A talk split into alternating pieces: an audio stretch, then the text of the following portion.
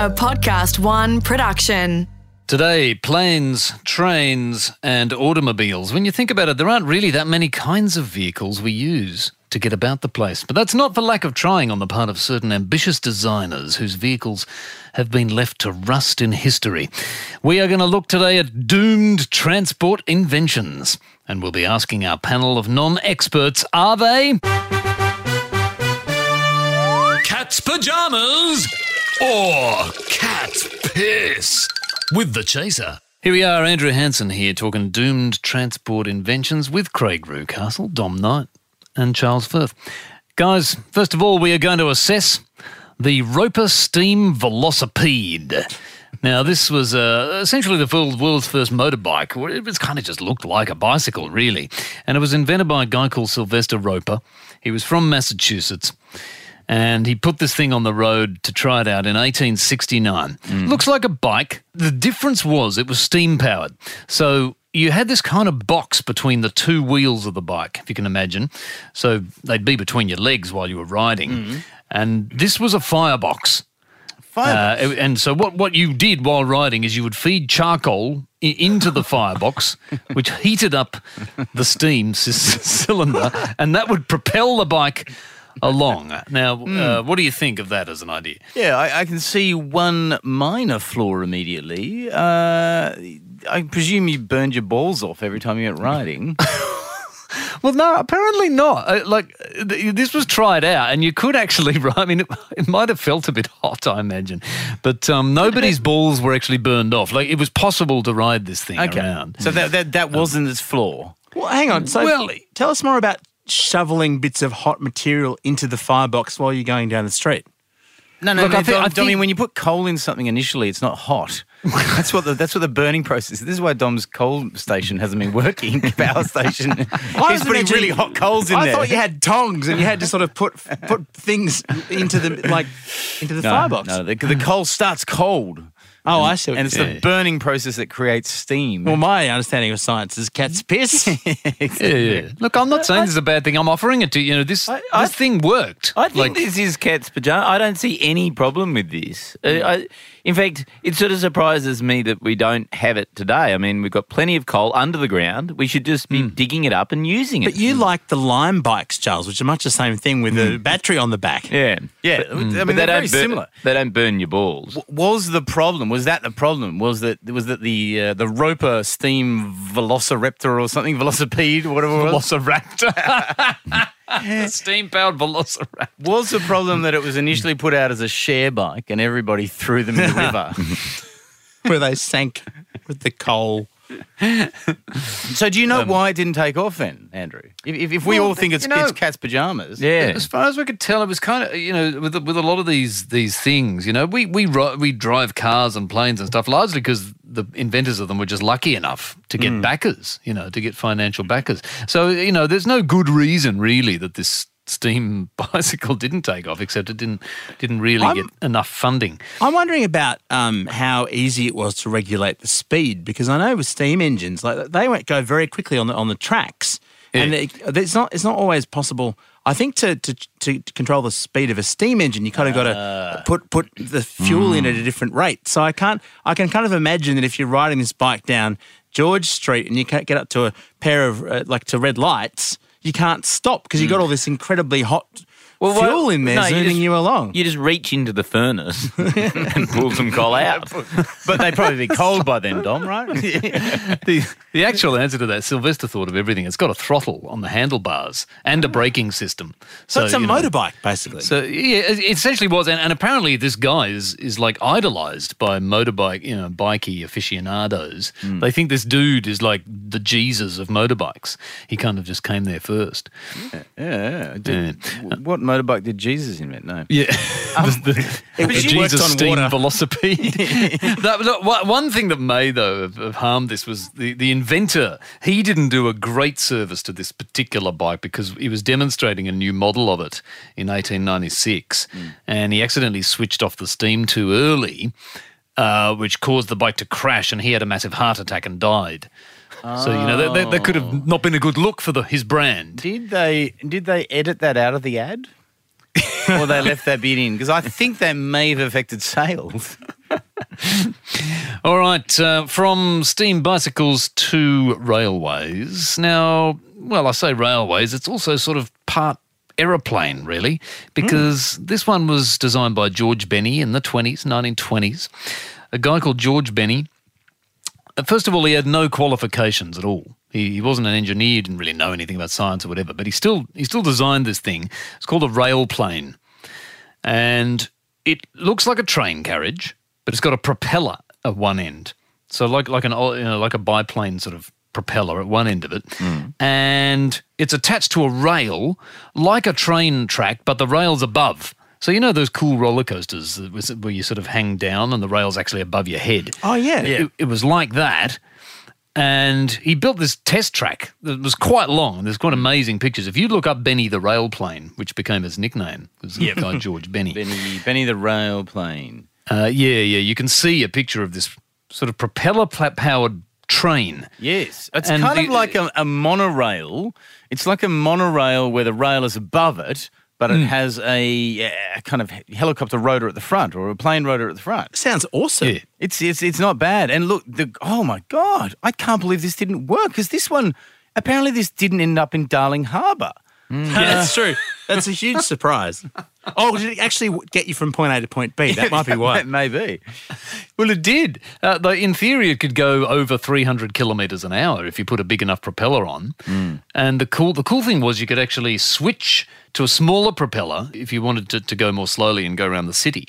And also just, be part of the Australian train network. Yes, that's right, yes. Maybe that's why it didn't take off, because the big rail companies that were already there didn't want something that was really fast. Yeah, actually, that is exactly why it didn't happen, is it probably wouldn't inexplicably stop just at random points. Between stations. Which is what is required with a garbled announcement. Passengers. He forgot to put that feature in. It also seems slightly dangerous, like just from a perspective of the driver, if in order to slow down you had to get out and take off the large propeller and put on a smaller one at speed. How did you slow it down? All right, let's check out now from 1884. Hang on.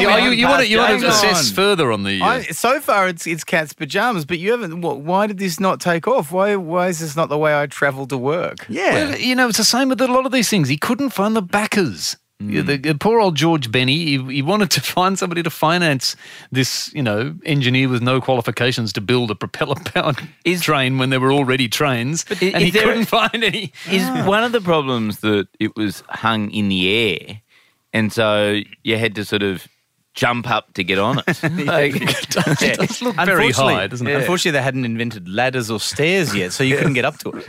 It is pretty extraordinary. I mean, hope springs eternal. If you're a rich investor and you like the idea of kind of a submarine mounted on an upper rail with a propeller on the front, you could still build this thing. Why not? Surely in China someone will actually build this thing. Elon Musk could build this. He would. When he's stoned. Well, let's take a trip now to 1884 and look at the spherical velocipede. Now, this was basically the first ever, as far as I can tell, the first ever Zorb ball. Oh, wow. It was kind of, those Zorb balls? Cat's pajamas. Yeah, those big sort of clear plastic balls that are from New Zealand, and you put people in them and roll them down a hill. But this was proposed in 1884. We don't know who invented it, as a genuine form of transport. It was this great big ball that it was big enough for a person to get inside. And unlike a Zorb ball, this one actually had a rod in it. So it had this kind of rod that stretched from one side of the ball to the other, and you'd sit on this rod and just walk around with your feet, and the ball would roll along and you would lean in what direction you wanted to go and get rolled along the road. What do you think of that? Hang on a second. So you just got in the ball and you still just walked along. So it's a walking-powered piece of transport. Why wouldn't you just walk? Well, presumably going downhill it would be quite fast. But how would you stop it? Going uphill would be... It would be excruciating. You'd have all the extra weight of the Zorb. Uphill would be impossible. But can you imagine, like being in a giant snooker ball going down a hill and sort of careening off various objects. Yeah. It would be very entertaining for a Funniest Home Video Show compilation, but not much fun. It does seem that it just found a way to make walking more dangerous. What I want to know is the 18. What did you say? 1884. The ad. Yeah. Well, at least the newspaper advert. Okay. That exists is from 1884. So plastic hadn't been invented by then, had it? Oh, no, it's not glass, is it? So what is it made of? It's a good question. Yeah, no, you're right. I actually have no idea. I haven't been able to find out what it was made of. I did wonder the same, like, because presumably you had to be able to see out. They didn't have safety glass in those days either. That would be a death trap. Yeah, maybe that could possibly explain why it didn't take off. Shards of glass. But not only that, is it how would you get in a sphere of glass? They would have to take you into the factory and get somebody to blow a ball around you, and then you'd have to walk around. And imagine the crash between two of the balls at high speed. Well, if everyone was in, like if this became really popular, there were hundreds of these things smashing around. This is a great invention. Has anyone ever been in one of those? A Zorb. But I've been in the one where they had this for a while, actually at Darling Harbour. Of course. Where you go basically, there's a pool. Yes. Like, it's like a little pool and you stand in it. I've been in that. Yeah. So did you find it was literally impossible stand up for more than 2 seconds. And so exhausting. It's like the most exhausting thing I've ever done. Yeah. And it was on quite a hot day. And you sort of think, there's water. It'll be cool. But instead, you put in this plastic ball of heat absorption. And so it's like 48 degrees. And you're so tired and you're panting so much that you're sucking all of the oxygen out. And you don't want to leave the ball because when you do, you're in Darling Harbour. But you're waving for help and they're sort of waving back going, he wants to have longer. And the worst thing is obviously they would have scrapped it by then because no one can stand up in it. But for the fact that, of course, 4-year-old children... Yes. They're standing next to you, just running, jogging in it normally. Andrew, I'm just thinking, though, that this product could have a second life, potentially, is a really exciting way of doing the lotto draw. Like if you start everyone in different numbers at the start of the race and they all go racing off and whoever comes first, that's the draw. Some of them would die, but it would be worth it for a great draw. It would be good. That's a good idea. Call it the spherical velocipedo lotto. But I'm not sure if it was Velocipedo. I think that was a different invention. Velocipedo, he works fast. Well, no. So, look, cat's piss on this one for me, Andrew. It doesn't sound like that really nailed the design.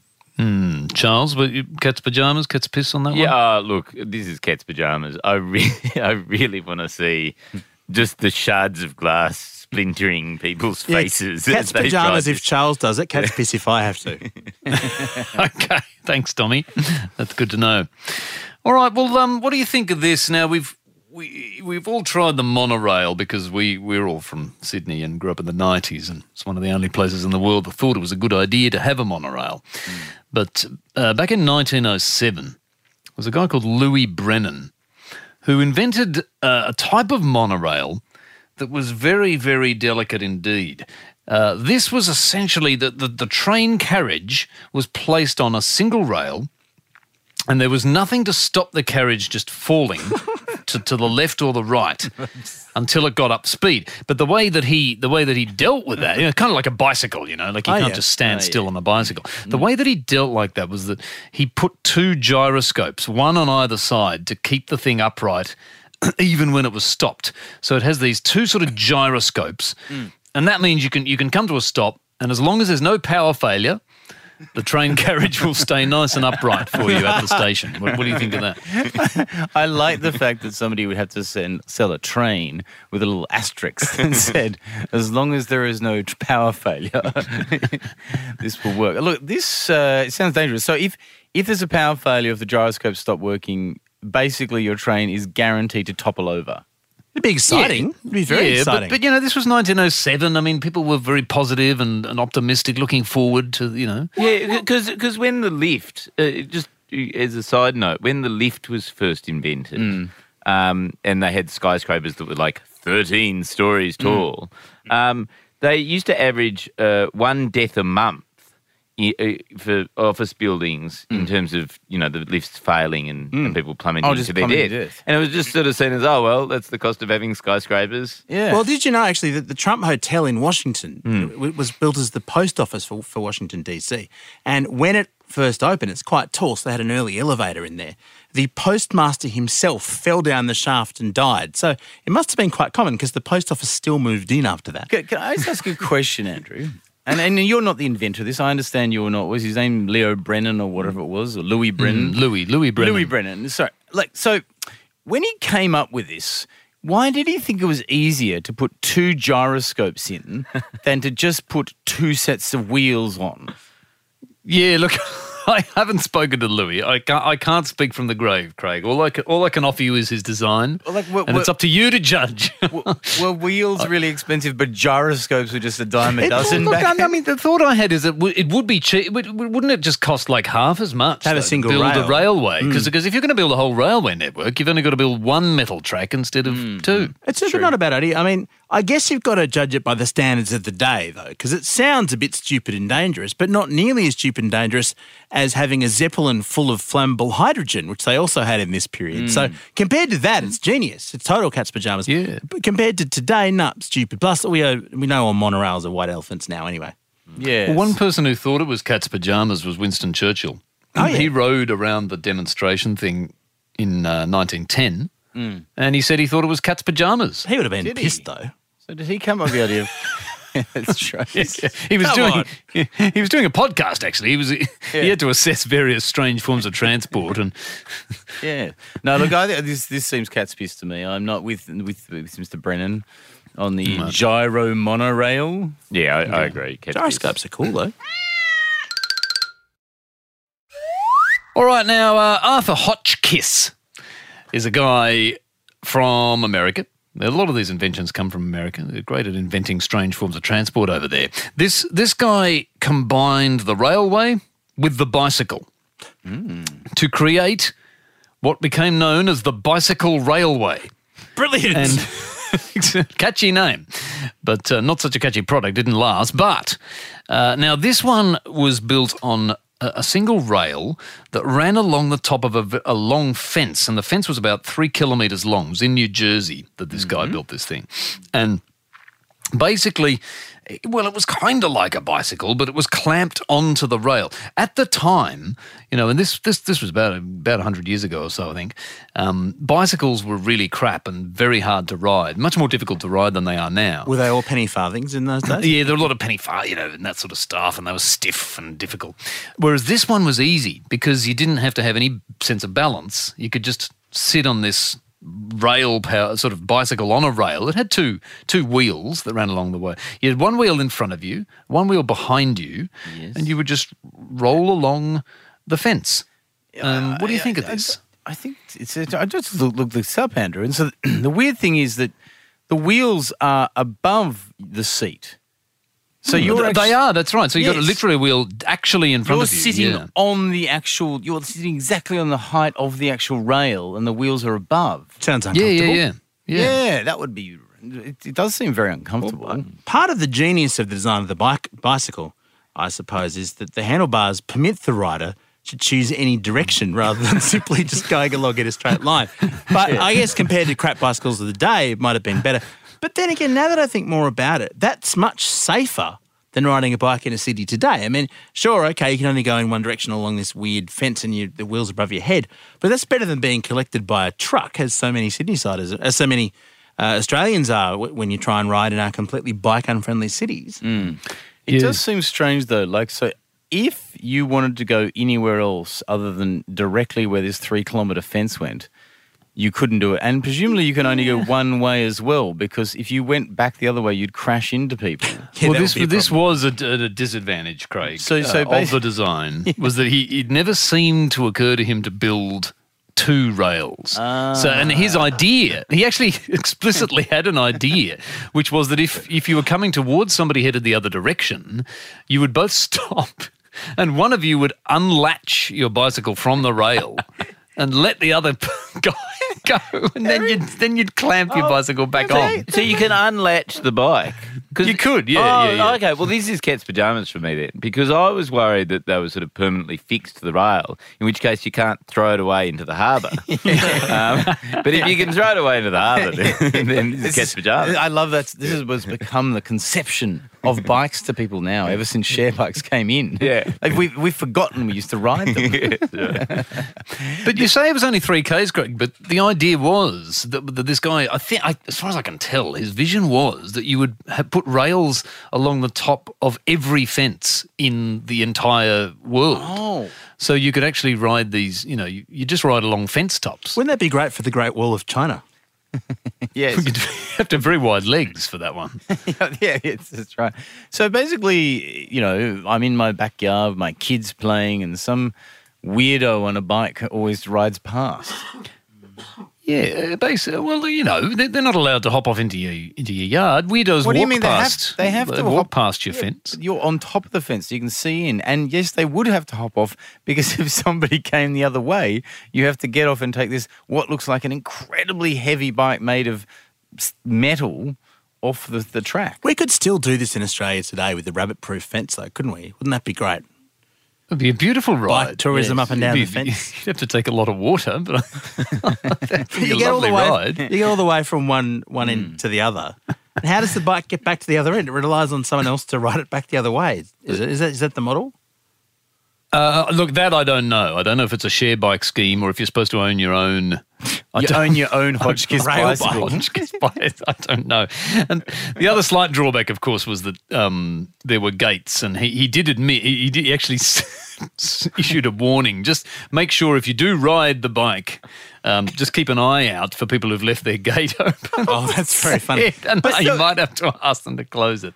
But elevated bike tracks is a good madness. Idea. This is just a mad idea. What's also bizarre about this idea is that you said at the time they did already have the bicycle. So can you imagine looking at the bicycle and going, the problem with this thing, it's just too mobile. The way it can go anywhere. Yeah. What about if we were to limit that and make it so you crash into other people who are going the other direction? But even guaranteed. Even the concept's like, I look at a bicycle, I see the perfect vehicles are right on the top of fences. Like that. It's a very odd insight. Yes, and apparently didn't catch on, the Hotchkiss bicycle railroad. Can't see why. No, sadly not. Mind you, I'm in two minds about this. I'm sitting on the fence on this. Oh, if they could only have made it coal-fired, we might have had something to talk about, Hansler. All right, well, Cat's pajamas for effort. All right, now, it was only a matter of time, of course, before we have to move on to the military application of these transport inventions. Mm. Now, let's begin in the 1770s with a young idealistic uni student whose name is David Bushnell, and he took it upon himself to design what was pretty much the first ever submarine. Mm. This thing was called the Turtle, and it's like a big pod, and it was made of wood, as you would expect any good submarine to be made of oak. A guy would sit inside, it could sort of fit one person who'd sit in there and sort of pedal it around underneath the water. The idea was that you could attach a mine to the outside of this wooden pod. Mm-hmm. Inside, you could turn a crank handle, which would extend the mine outwards so that you could sort of leave it on the side of an enemy warship. Oh. And the mine had 60 kilos of gunpowder in it. And from the inside, you could strike a little flint so that would then light the mine and blow up enemy warships. And you'd paddle around in your Turtle and hopefully not be seen. Hang on, just a quick question. So when you put the mine on the boat, you obviously have to put it above the waterline, don't you?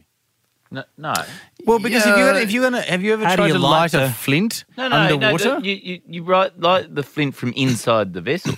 You're from inside. Sitting in there. Yeah, no, I understand that. But the flint itself, you can't light a wick underwater. Yes, you can. It's gunpowder works underwater. But there's a flint. No, you use the flint to light it from there. It goes it goes out of the.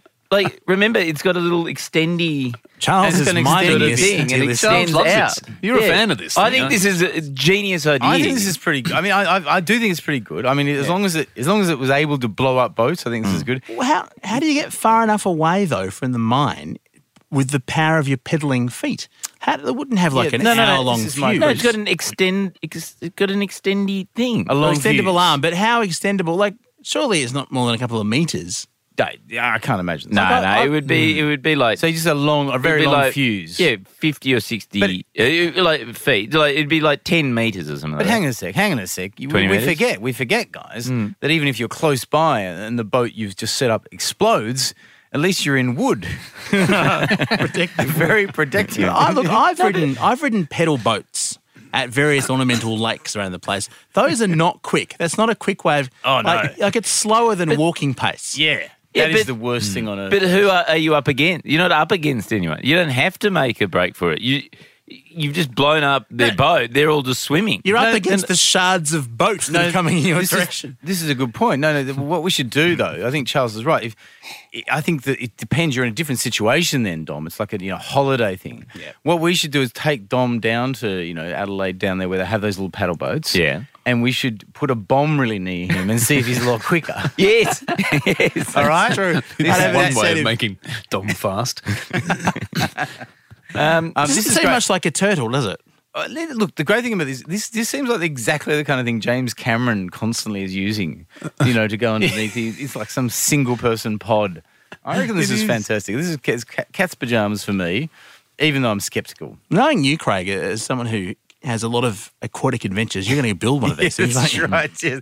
I'm immediately looking on Gumtree for one of these ancient submarines. Did Australia build their own version of this that didn't quite work? Yes. In the military, they needed tanks and they needed aeroplanes. And back in the 1930s, America and Russia thought that they needed tank aeroplanes. So Walter Christie was an American guy who thought that his invention of the flying tank would put an end to all war. Not quite sure how. Brilliant. Maybe because they were just so cool. Basically, it's a tank with aeroplane wings stuck to the top of it. Mm. So if you imagine an aeroplane, and instead of the sort of like an old biplane, but instead of the part that the people sit in, that's just been replaced with a tank with caterpillar wheels, even. Mm. And this could, I think go along a runway and take off into the air. I think you had me once you described it's a tank with wings on top. What I want to know is, aren't tanks notoriously slow and heavy? So how do you get enough speed up with the tank wheels? That's true. To actually get lift off into airborne. The air. Did it actually work? It kind of did work. But it didn't work so brilliantly that they ended up using them at all times. But they did indeed work. I mean, there's even photographs of this thing in the air. And then isn't one of the other problems that so even if the tank part is sort of impenetrable, surely if you shot the wing, it would fall down and everyone in the tank would still die. Like, isn't the whole point about a tank that people can shoot at you and you don't die. That's one of the big parts. Whereas if you're in the air, you've got the fatal flaw of just take out the wing, not the tank. Like, don't aim for the heavily armoured tank part. Aim for the incredibly vulnerable wing. Shoot that, then you just plummet to your death. There's always a critic, isn't there? There's always a critic. I think this is a terribly ill-conceived idea. I think it's a good point, Charles. You probably could bring the tank down that way. Well, to answer your speed question, it had some sort of special type of caterpillar track, which the inventor reckoned could go at like 150 k's an hour, as long as it was on a perfectly flat, smooth surface, like most battlegrounds would have. Yeah, exactly. But you had an airport. So war zones are renowned for their flat surfaces. So it combines the versatility of a tank, which can go anywhere, as long as it doesn't go anywhere other than a perfectly flat surface. Wheels could have been used, couldn't they? Yeah. Basically what this allowed you to do is take off and fly to somewhere and then never get out. So no cat's pajamas for the flying tank. Look, to be honest, no, I'm willing to give a slight cat's pajamas to Mr. Christie. If he actually got this thing off the ground at any point, bloody well done, son. That's well done. Impressive. Yeah. Mm. Yeah, no, it looks like he did, but I think it was extremely hard to land, as you imagine, from what I gather. And the other slight drawback is that by the time they finally got the technology right to sort of get the caterpillar wheels moving at the right speed and all that stuff, they were already able to just airlift a tank and drop it into place. Oh. Well, that's not his fault. Yeah. Well, it kind of is. He was the inventor. So basically, the flying tank, not particularly great. Did we give a yes to any? What was the best one really there? I mean, the spherical velocipede didn't get many votes either. No, but people like the idea of the zorbing velocipede. I think we had a bit of love, did we, for the Railplane? Is that right? Yeah, the Railplane looked pretty good. It was an improvement on the monorail, and I'm going to say still it's bizarre because at the time I thought it seemed like a really bad idea, but looking back compared to all the other things, the coal-powered bicycle is actually the real winner here. Could we combine them all into one vehicle, like on a rail? It's a giant Zorb with wings and tank treads. Yeah. Now that's running cat's pajamas, dummy. That is cat's, but that's the future of transport, right there. I think we've heard it right here on Cat's Pajamas, and we'll see you another time to judge a whole lot of bizarre and useless things. Cat's Pajamas or Cat's Piss with The Chaser was written and presented by The Chaser. Created in collaboration with Podcast One Australia. Producer Alex Mitchell. Sound production by Darcy Thompson and Matt Nikolic. For more episodes, go to podcastone.com.au. Download the Podcast One app or search Cat's Pajamas on Apple Podcasts.